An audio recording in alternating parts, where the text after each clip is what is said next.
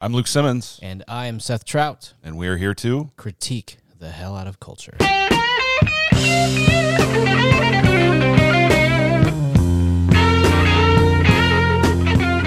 right. Well, welcome back to the King and Culture podcast. Seth, it's good to be together, buddy. This is our first recording since the live show. It is our first recording since the last recording, so it is a real pleasure to be here with you without a bunch of people watching us do this. Yeah, that was it was a really interesting experience. For your eyes only, Luke Simmons. For your eyes only. People have asked, "How did it go?" And it's like, I don't know. I mean, when your expectations are low, anything can exceed them. But it, I thought it was really fun. I mean, I don't I don't know exactly. There were probably 50, 60 people there or so. Uh, the production crew at Redemption Gateway did an unbelievable job setting everything up.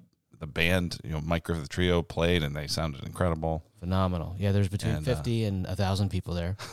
So Somewhere range. between there. Somewhere between 50 and a 1,000. Yeah, so But yeah, it was Kind of it was kind of kind of neat, kind of weird. You know, we anyway. So hopefully, uh, if you care about that, you, I mean, you have had a chance, or you could go now and listen to that episode. We talked about self love, and then took some questions. Anyway, it was kind of a fun thing. Do you think we'll do that again? I think we will. I partly I just loved hearing the Mike Griffith Trio play and the, the intro song. Any any chance to get them to play? Yeah, the intro song that they played is the song called "Be Careful with the Fool," uh, and that's the intro music that we play uh, on the podcast. And Yeah. so we got to they played the full they- song, Yeah, they played the whole thing. the full song, which is not an easy song. No. Uh, the Mike Griffith Trio is pretty legit, and he he told me his fingers are sore learning that song, which Yeah. is saying a lot. That's uh, you know, because he's very proficient and Sure. as he had to work for it. So I'm grateful for Mike for that. Well, it was fun to hear the song in its entirety and hear more of the lyrics and actually see, you know, these kind of resonate with some of the themes on this on this podcast. Oh yeah, when I first picked that song, I remember driving like I was driving from somewhere listening to like just a electric blues playlist and that song came on. It's all about be careful with the fool because one day he might get smart and that's the the theme of the Huh. song. I didn't know you picked it. Yeah, I remember I sent it oh, to Oh, you. I wow. I, I thought awesome. our original producer picked it. So no, that's great. I Wow. would never let someone pick something. No, yeah, yeah. No, it was so it was fun. I because it was so it was kind of like my own personal secret with myself that these lyrics actually really apply. But Yeah. it was Well, now the cool. secret's out. Yeah, it was a cool guitar song though. Yeah, it was very cool. So, what are we talking about today? Today we're talking about unhappy apes. Okay. Unhappy Interest- apes. Interested yet?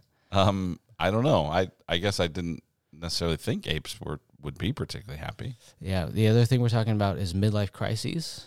Okay. Slightly more relevant to those of us in the room who are in their midlife. yeah, I'm with you. I'm with you. Okay, unhappy apes. Are you calling me an unhappy midlife ape? Is that what you're saying? I'm saying if the shoe fits, I can't control it. Uh, we're also going to talk about mental health and how I think that's kind of a silly term, but I understand what people are saying. But I'm going to say I think it's a silly term. Wow. Okay. And uh, maybe at some point we'll figure out how all this fits together. So we will weave quite the mangled web, and we'll we'll get back here. okay. So unhappy apes. What what is it? What are you talking about? So here's the first thing I'm thinking about is our current cultural moment is obsessed with mental health. And when they say mental health, what they really mean is mental unhealth. yeah, if sure. someone says I have mental health, what they are telling you is I have mental unhealth, uh, which is kind of an interesting term. I had a yeah, I'm dealing with mental health. Is usually saying I'm struggling to have mental health. yeah, I'm having issues not being mentally healthy, which Yeah. is kind of funny. Like if raising mental health, caring about mental health, uh, is kind of a backwards way. I had a buddy one time tell me, "Hey, I'm going to the march for sex trafficking," and I said, "Whoa, hey, hold, hold up, hold up. I think you mean the march against sex trafficking. Sure. It's not the sex trafficking march. That Yeah. would be uh, not a lot of people would get in line for that publicly, yeah. at least." Sure. Uh, and so he's like, "Oh yeah, oh, I'm marching against sex trafficking." So that's great. So you're not you're pointing out here not that it's a problem necessarily that people struggle with mental health issues, but that the way it's described is kind of odd. Yeah, we talk That- about that the n- challenges are described positively. yeah, and how even the term like if I say like I have mental health, uh, what we're saying is uh, I tend to have a I need to say psychiatrist or a therapist or someone's working helping me work through my lack of mental health or my Yeah. insufficient mental health or my uh, incapacity to function with mental health. And there's a this article in the New York Times that I written by a psychiatrist named Huw Green, H U W, interesting spelling, Dr. Huw Green. But he's talking about how we're so mentally health obsessed in this current moment that um, even we pathologize normal emotional difficulties. Hmm. So um, my grandma dies. I'm deeply sad for days. Uh, my my cat dies. I'm deeply sad for a couple of days. Um, I get fired from my job. I'm deeply sad, and people call that depression, or they'll call that. Mm. Um, uh, I think he's struggling with his mental health. Can you check on them? And so, things that are n- normally functions of being connected to the reality of the world, which is painful and difficult, Sure. uh, tears, weeping are pathologized. And so someone's nervous or anxious about a test next week, and it's, I have anxiety, Hmm. uh, as though it's like some condition um, that is growing in you. And so we, uh, so to pathologize normal human function is, I think, uh, one of the problems. And so, When it seems like one of the one of the things that that does that's not good is that it actually ends up creating a dynamic where people who really actually have depression and really have significant ongoing chronic anxiety it minimizes that actually in a way by making everything those things yeah, there's ordered anxiety, there's ordered sadness, there's ordered nervousness, and there's disordered anxiety, disordered sadness, disordered nervousness. And when my uh, emotions aren't connected to reality or connected to the function of things, like my nervous system's out of whack or my hormones are out of whack or um, past traumas manifesting or being triggered and things that aren't really Yeah. happening, um, that would be disordered forms of those emotional states. So, so I, I kind of want to just ask this on the front end. Like, if somebody is listening to this and they regularly see a psychiatrist and they take medication related to mental health challenges, and you know they would be, you know, somebody really in an ongoing way navigating these issues. Um, how how do and don't you want them to hear this conversation?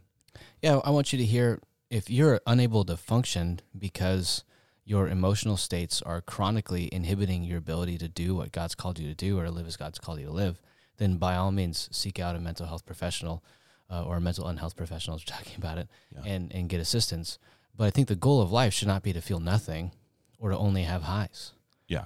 That if you're living in God's world, which is creation, therefore it's beautiful, and it's fallen, therefore it's broken, Mm-hmm. you're going to have highs and lows, and you got to embrace that. And one of the seasons of life, this will get us into the unhappy midlife apes thing, is is the, the the concept of midlife crisis and Yeah. the depth of people in their 40s and 50s. Uh, I, actually probably say like 35 to 55, so like that 20 year range, uh, blowing up their life. It's like the season when people tend to have the most affairs, tend to develop or like manifest the most addictions, or when they tend to uh, hit the eject button from their callings, Yep. uh, switch careers, uh, haphazardly uh, developing gambling issues. And so there's just a general season of unhealth. And Sure. I mean, unhealth is uh, strong term. Um, What I'm arguing is that it's not unhealthy. I'm going to call it it's unhappy, but it's kind of to some degree part of like the normal human process. Hmm, okay. So calling something a crisis that's normal, I feel like is shaming, right? I wouldn't call puberty a crisis. I would call it a process that you have to go through. Yeah. It's part of development. Same with like the midlife. It's not a crisis, it's a process that it's Mm. there are things that your your your body is changing, your mind is changing. There's a readaptation, a re a rediscovery of how to be in the world. And I think just like puberty is ultimately a blessing because it matures you, so also the midlife process is part of that as well. So there's two angles I've been thinking about related to this. Um, one comes from a guy named Bobb Biehl.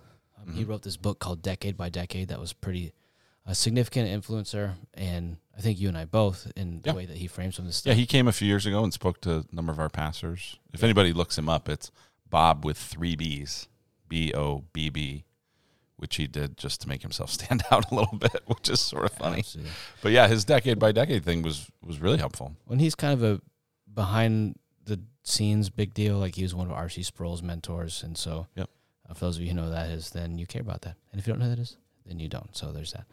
He talked about the the various like trials or questions that mark each decade of life.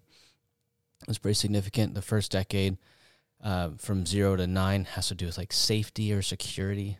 Um, am I safe in this world? Am I loved in this world? And so much like early childhood trauma. I mean, that's literally that's early childhood, and so the- our modes of attaching, connecting. So each one of these decades is marked by letter S. Yep. And so safety, security. Um, the teens, he talked about self, self obsession. Um, And, and self differentiation.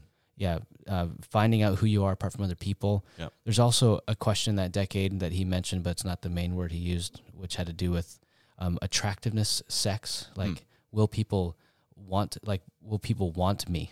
Like, am I am I desired? Yeah. Which also has to do with self differentiation. So, so you have uh, safety, security. You have self sex. Then you have um, the 20s, which are all about survival. Like, can I make it on my own, apart from my parents? Yeah. Do I- Do I have what it takes? Big Yeah. question. And these are obviously generalities. Some Sure. people have to ask the question of survival at age 13 because terrible things happen, et cetera. Um, and a lot of like the idea of like someone who's like failing to launch or failure to launch, is someone who never really answers the question of survival. Um, Yeah. Or they answer the question with no. And so they stay home and they don't, Right. they don't launch. 30s is about success. You kind of establish that you can make it, but can you make it substantially? Uh, and he called it like climbing this the greased fire pole, like trying to the slippery Yeah. success ladder. And you go, can I can I thrive beyond uh, just ordinary functioning, but can I be successful? And even questions of like uh, that's a at that point in your 30s, it's an assumed definition of success. Uh, there's you don't have the capacity yet to really wrestle with that. Then your 40s, which is I think the in- interesting part here, is he talked about Yeah, because there you're starting to creep into midlife. yeah, yeah, late 30s, early 40s is would be the midlife. He talked about what he called uh, the decade of suffering or the decade of significance, which is interesting because significance, really positive word, suffering, obviously a negative word. Yeah. And he said suffering has a lot to do with the fact that you're parenting teenagers, uh, and so you're uh, you can kind of live in denial about the reality of aging in your 30s, but once you kind of hit 40s, there's like a, a bit of a slowing down thing.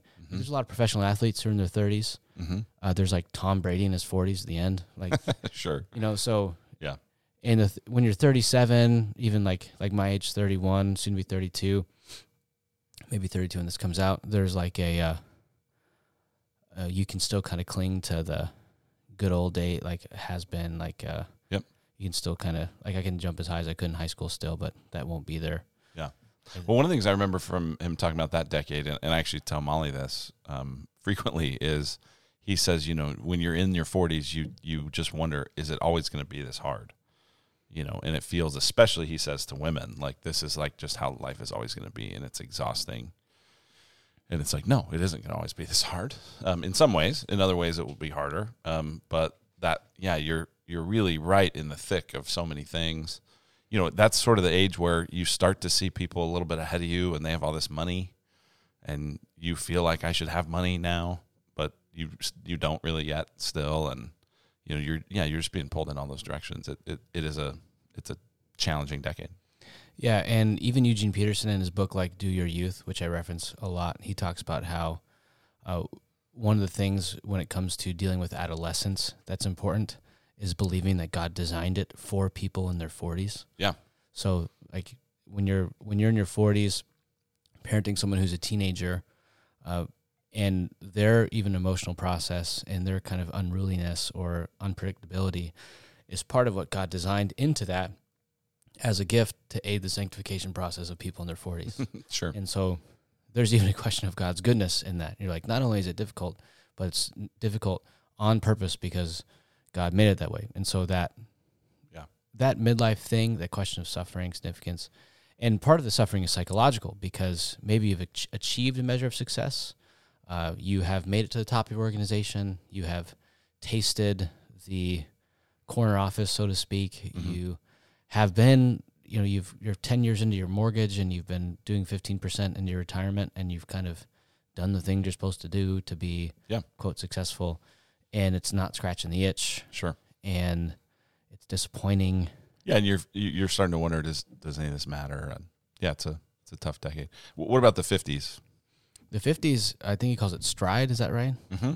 Yeah, like you're yeah you're starting to hit your stride which is Just funny because we would think, oh, you hit your stride in your 30s. Yeah. He goes, no, actually, your 50s. Your 50s are when you have like significant skill, when you have substantial wisdom, when you have basically been doing your career 30 years in an ideal world, you will have uh, uh, parented and launched teenagers, and you'll have a tremendous amount of like insight, perspective, wisdom to offer, and you're still not really tired yet, is what Bobb Biehl said. And he was 80 something when he was talking about Mhm. this, I think. So it, I don't want to sound like I'm a 30 year old saying, like, Yeah, he- you he- who are 50, you're not that tired. I remember he said, you know, yeah, you have days where you wake up and you feel old when you're in your 50s, but for the most part, you're you're hitting a good stride. Yeah. And then your 60s is sailing. He talk, I just remember him talking about this. Uh, your 60s is when you have the opportunity to uh, actually become substantially wealthy and create generational wealth. Because for a lot of folks, you're like, the mortgage is paid off and you have the, you could retire, but maybe you shouldn't. Yeah, and by sailing, he doesn't mean like on a boat, like you're retired, but it's actually like another word he uses is strategic. That it's this season of like, hey, things are really clicking on all, you know, firing on all cylinders, and you have more money and more network and more opportunity and more like, okay, what am I going to do with this? In a lot of situations, you're grandparenting, which by all reviews uh, is better than parenting. Uh-huh. so at least the grandparents are actually like, oh, this is great. You know, you get to Well, and and some of the reflection I've had on that, I mean, we'll, we'll see to the degree this is true, but in your 20s and 30s, a lot of life is addition, addition, addition, addition.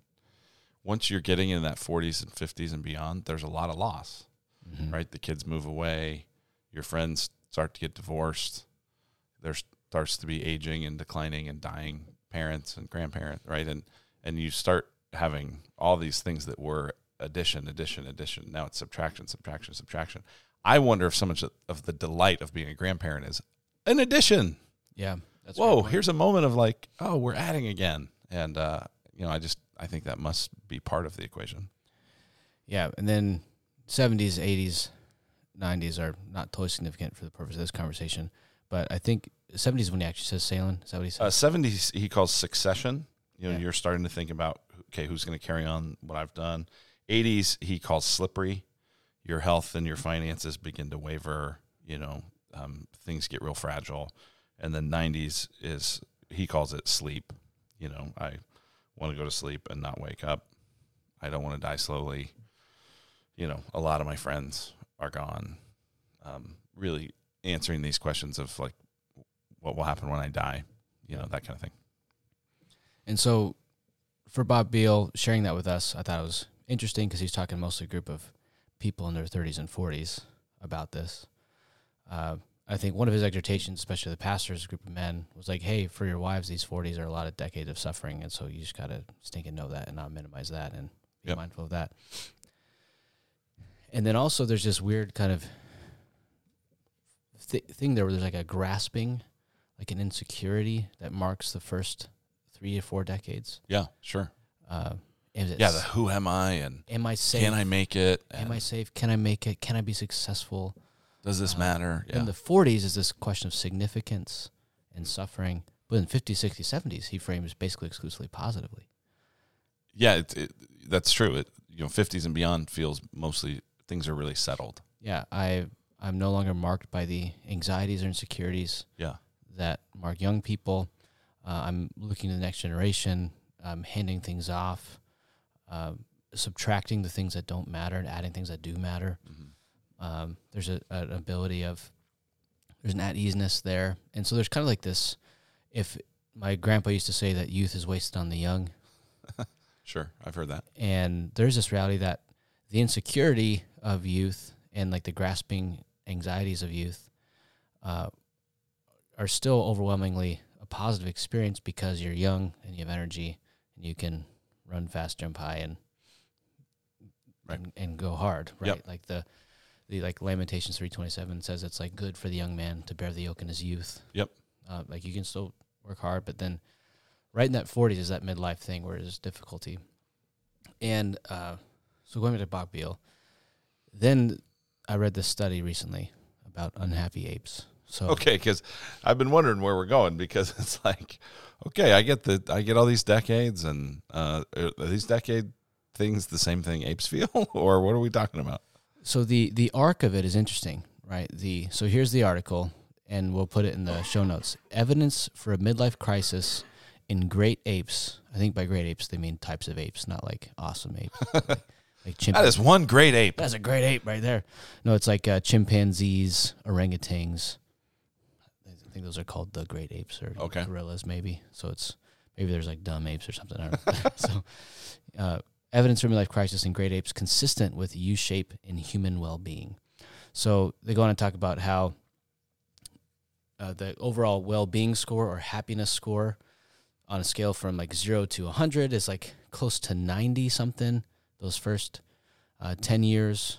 Um, then once they're 10, it's closer to like 70. Once they're 20, it's closer to like 50. And then really bottoms out in what, and for apes at least, is ages 35 to 40, which apes live about 50 to 60 years old. Okay. So kind of 35 to 40 in apes would be like 45 to 50 in humans Mm-hmm. ish. Um, so I don't know, I don't know, like, you know, dog years is like, Sure. well, in ape years, it's like 0.9, you know, so it's Yeah. less interesting. Um, but the way that that plays out, but it so the happiness well being score starts high, um, and youthfulness and adolescence goes down, then twenties and thirties goes down a little more, and bottoms out around in that thirty to forty range. But then right after forty, it starts to go dramatically back up. Hmm. And in sample B of 181 chimpanzees, uh, at ages 50 through 60, it's all the way back up at about what it was at the age five to nine. I can't help but wonder um, how did they measure this? like, you know, because a lot of times when they're measuring human happiness, they're asking you, "How happy do you feel?" Like, I don't think. I mean, maybe the chimp, the chimps are giving two thumbs up, or you know, how, how do they how do they measure this? Do you have any idea? Uh, materials and method. You want me to read this? Uh, I don't know. It's I don't know if you want me to read it. well-being was assessed using a four-item questionnaire based on human subjective well-being measures, but modified for the use of non-human primates. Obviously. Item one. These asks- really are great apes.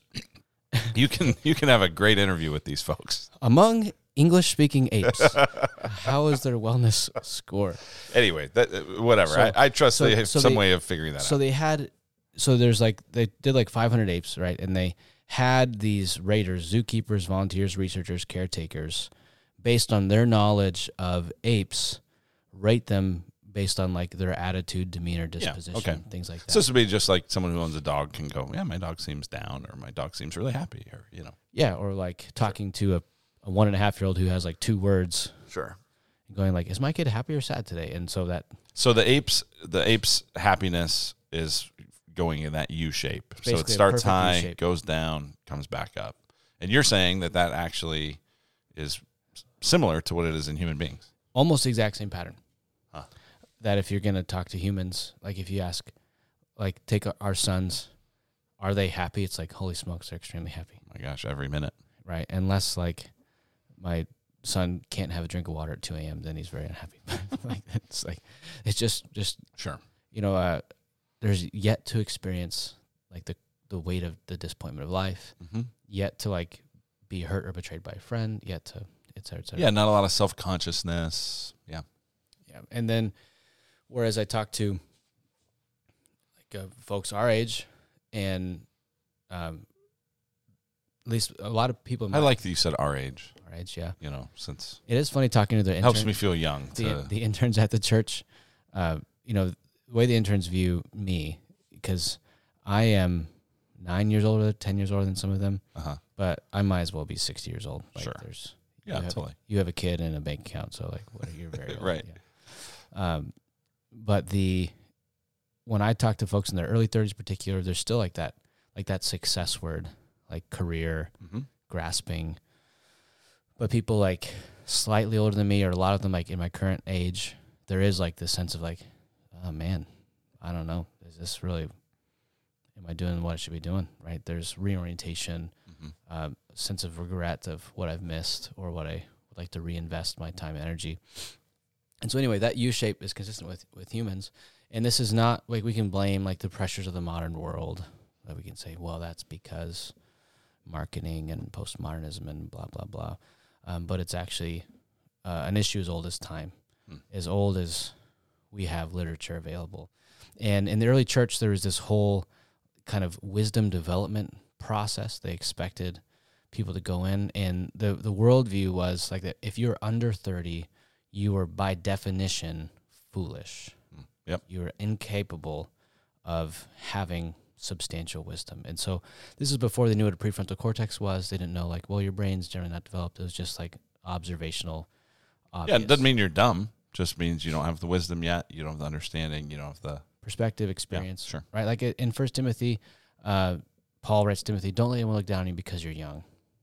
Like he wrote that when Timothy was probably 32 years old. Okay. Right. Like I remember reading that when I was 14, being like, "Yeah," and sure. Now, like he's like, but it set example in godliness, humility, and et cetera, et cetera. That it's at least like calling someone a young person, like that. You're in the first century Christians' worldview. You're a young person. So the young people, basically 30ish and down, were expected to read Proverbs all the time because their biggest problem in life is they're foolish. Uh, and then for very old people, people like um, aging substantially, um, especially like widows, widowers, people who are in that more like 70, 80, 90 range, they had them reading Song of Songs all the time mm. because the, the main problem that they're facing was uh, looking forward. They had to learn to look forward to death as like the marriage supper of them and Christ, their, their spouse. And so there's like this training the affections to separate from the uh, temporal and really look forward to death as union with Christ. That it was going to be like a wedding night, like there's going to be celebration, feasting, and mm-hmm. entering heaven's gates will be entirely pleasant. And so I want to look forward to it, not like lament that it's happening or even yeah. grieve it. So it begins with Proverbs because I got to get wisdom, ends with Song of Solomon because I want to prepare to meet the Lord. What's in that middle? Right in the midlife. The the normal thing. So it's interesting like how the, the books of wisdom we have uh, kind of do different things, but the midlife was all about the book Ecclesiastes, mm. which talks about like this vanity of vanity, says the preacher. That's ESV. Um, NIV says meaningless, meaningless. Everything's meaningless. It's a vapor. Yeah, the, the word is ha'avel, uh, mist, mm. vapor. Mm. And the word even comes from, uh, so in Genesis 1, you have Cain and Abel. And Abel is not around very long. Hmm. He gets killed fast. So it's yeah. like Ha'avel. Like the root of that could be like as Abel, kind of like life's like Abel. Wow. Yeah. He gets a sentence or two, and then the story moves on. Yep. And our lives are like Abel's life. Footnotes. Uh, we blink of an eye, right? There's this book by uh, Chaim Potok called The Chosen. he talks about how you know the life is like a blink of an eye. The blink is insignificant, but the eye can be significant. Hmm. And so the, the the weight of character of a person can be significant, but ultimately the life itself is relatively insignificant on the, the scope of eternity.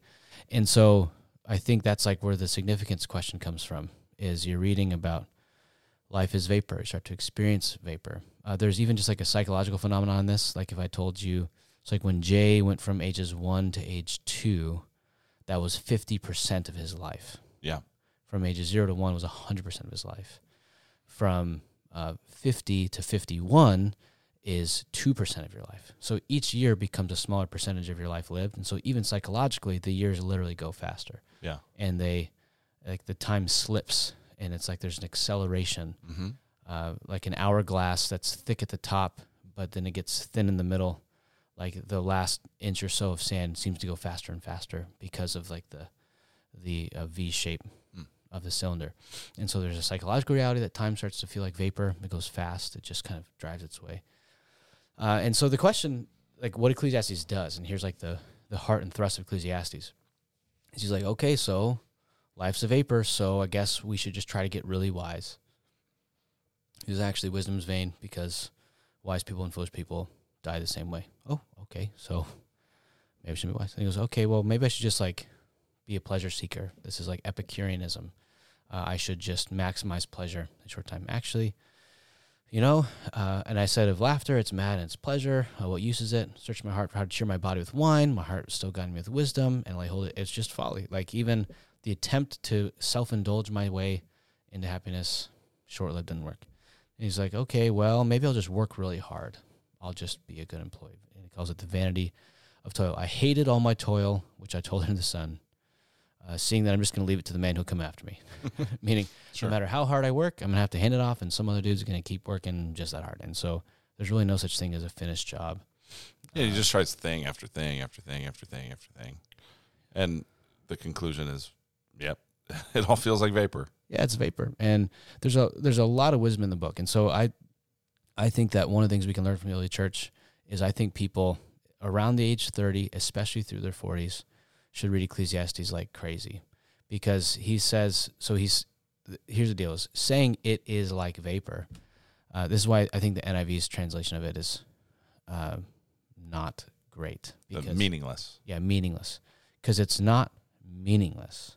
It's just meaningless in the way that the world conceives of meaning. Hmm. Like you're not going to find your meaning in it. Yeah. That doesn't mean that it's valueless or it's pointless or it's waste. Like if I said that um, pastoring a church is meaningless, I think people would be like, um, well then quit if you think that. You know, Sure. But in, but Yeah, in a sense, you know, yeah. I mean, it, it all depends how you're thinking about meaning. yeah, if I'm trying to like build a career and make tons of money and be perceived as important, and if I'm trying to like climb the slippery success ladder, uh, then this is gonna be meaningless because it's gonna leave me feeling empty, used, uh, disappointed, frustrated. But if I'm trying to do what the Lord has given me to do, if I'm trying to, so all this like the peeling away of all the places that we try to find and search for our meaning is, I think, the pain of the midlife crisis. Yeah. Is the uh, I try to find it in my looks. Well, time always wins. I try to find it in my money. Well, no pile is big enough to satisfy. Well, I try to find it in sex. Well, um, that might last for a little while, but then you realize that the emptiness comes from that because it's actually not. You actually want intimacy, not just um, pleasure-seeking moments. So I'm going to find it in my legacy and passing things off. Well, guess what? You're going to die and not see it happen. I'm going to find it, and so by the time you get to 40, in your 40s, I mean, and again, I'm- I say using my 40s, I really mean like 35 to 55, that midlife window. You start to experience a disappointment of the failed promises, like that the world has overpromised and overdelivered on all these various things. Yeah. On career, on sex, on money, on power, on And so if I'm connecting some of the dots of this conversation, what I'm thinking then is to go, we get into these moments, they feel really unsettling. They feel really, they feel like a crisis, right? You, you'd say it's not a crisis, it's just a process. But it, experientially, it feels like a crisis. Like, man, what am I doing? What am I living for? Is this going to get better? Is this suffering going to end? It- right? It feels cataclysmic. And I, I feel like what I'm hearing you say is, but it's normal. I'm saying It's part of the normal thing. It's not wildly different from what apes feel. And there's been lots of ancient wisdom directed toward helping you navigate this feeling to help you say it's not crazy and it's not weird. And um and so if I were to circle back on the mental health part of the conversation, that am I getting that that was maybe like an analogy of like in the same way that people will take these ordinary things and pathologize them, we'll take an ordinary season of life and imagine it to be far worse than it is when it's just the normal thing. Am I getting that right? exactly. Yes. Yeah, thank you for connecting my sporadic thoughts and making them tell a story. But yeah, they're just like when you're going through puberty, you're thinking something's wrong with my body. What's happening? And unless there's like a loving, trusted adult who's like, there's nothing wrong with you. This is part of the way God designed your body, is that it grows and change. And it is uncomfortable, it is unpleasant, you can feel awkward, but this is normal and healthy and good. I'm saying that wise old men and women especially the old man who wrote Ecclesiastes, is looking at us in our 35 to 55 midlife crisis and saying, There's nothing wrong with you. This is part of the process. You are uh, loosening your grip on the idols of this world. You are uh, being forced to reckon with what really matters. Hmm. And you are having to let go of the things you've been holding on to that don't really matter and uh, embrace the process. That's okay. Hmm. And so the exhortation that Ecclesiastes 12 gives us is this is the end of the matter. All has been heard. Fear God and keep his commandments. For God will bring every deed to judgment, every secret thing, both good and evil. And the word evil is used a ton in the book of Ecclesiastes. Um, and it's we we hear that word means moral evil to us, um, which I don't think is the the best of terms, right? So like in Ecclesiastes 12 it says this, remember your, the creator in the days of your youth before the evil days come. Hmm. And we can say oh, the bad people are coming, right? Um, I don't think that's what we're getting at. So the word ra'ah, um, here's like what the Hebrew Aramaic lexicon of the Old Testament says, is uh, the basic meaning of ra is that which is painful or harmful. Hmm. So not necessarily that. W- so that can be a moral thing, like I poke you in the eye, that was a moral evil, Yep. and it was physically painful. It can also be like a, like a, a natural evil, like a hurricane, like not like somebody did something wrong and therefore we have a hurricane, but also can just be like getting old hurts. Right. Uh, it can be my eyes, my vision is dwindling. It can be my hearing is going. It can be um, my friends have passed away and there's this loneliness. It can be I have five million dollars in the bank account and I'm still depressed and what's wrong with me. And so so that so uh, that which is harmful. So remember the creator in the days of your youth before the painful days come. Is how I would translate that. Hmm. And the years draw near in which you'll say, I have no pleasure in these days. Before the sun and the light and the moon and the stars are dark and the clouds return after rain. Basically going like right now, start remembering that you're a creature Hmm. under the lordship of the creator right now. Because the pleasureless or the less pleasureful days are coming. Yep. And the sooner you can do that. And so Well, that reminds me a lot of the conversations I had with my counselor, Jim, um, about five years ago, as I was beginning to existentially feel some of these midlife dynamics. You know, I started getting real obsessed with age. I always wanted to know how old everybody was, and uh, how old. You know, I, I created this chart of how old everyone in my family will be at each year. You know, to try to go, okay, when when Abby's 37, how old, will- you know, uh, how old will I be? How old will Mary be? How old will, like, just super weird, you know, and we were processing all this stuff. And he, he basically, his summary was a little simpler than Bobb Biehl's. He said, you know, your 30s, your, or sorry, your 20s and 30s are really about competence. You're trying Yeah. to figure out what am I good at? And how do I start putting in my 10,000 hours, so to speak? And by the time you start to hit midlife, hopefully you've had some competence. You've had some success. You've had some, okay, here's where it is. Here's my slot. Here's where I fit. He said if you get to your 40s and 50s and you haven't had that, it's actually really difficult, right? And some people have experienced that where, you know, they feel a few decades behind in that way. But if you've had the competence, then when you hit midlife, what you really want is connection. And that's what your heart's longing for. That's what you start looking for in sinful ways or in healthy ways you know, he said most of the books on prayer are written by people in their 40s and 50s because it's really at that stage you start to go, I just need to connect with God. I want closeness with Him. It's like, you know, for me, it, it was like early on in our marriage and in my ministry, Molly was supporting me, but behind the scenes. Well, now I like want her with me. Like I want to process things with her. I want to talk through things. I want to experience things together. And he said, you know, that's part of that connection. So when I hear that, you know, hey, all this is vapor, all this, but here's the thing fear God, connect to Him, stay connected to Him, develop intimacy and closeness and relationship with Him. And if you do that and you invest in these other key relationships, then you'll you'll be able to weather that season of striving and stress and all that stuff.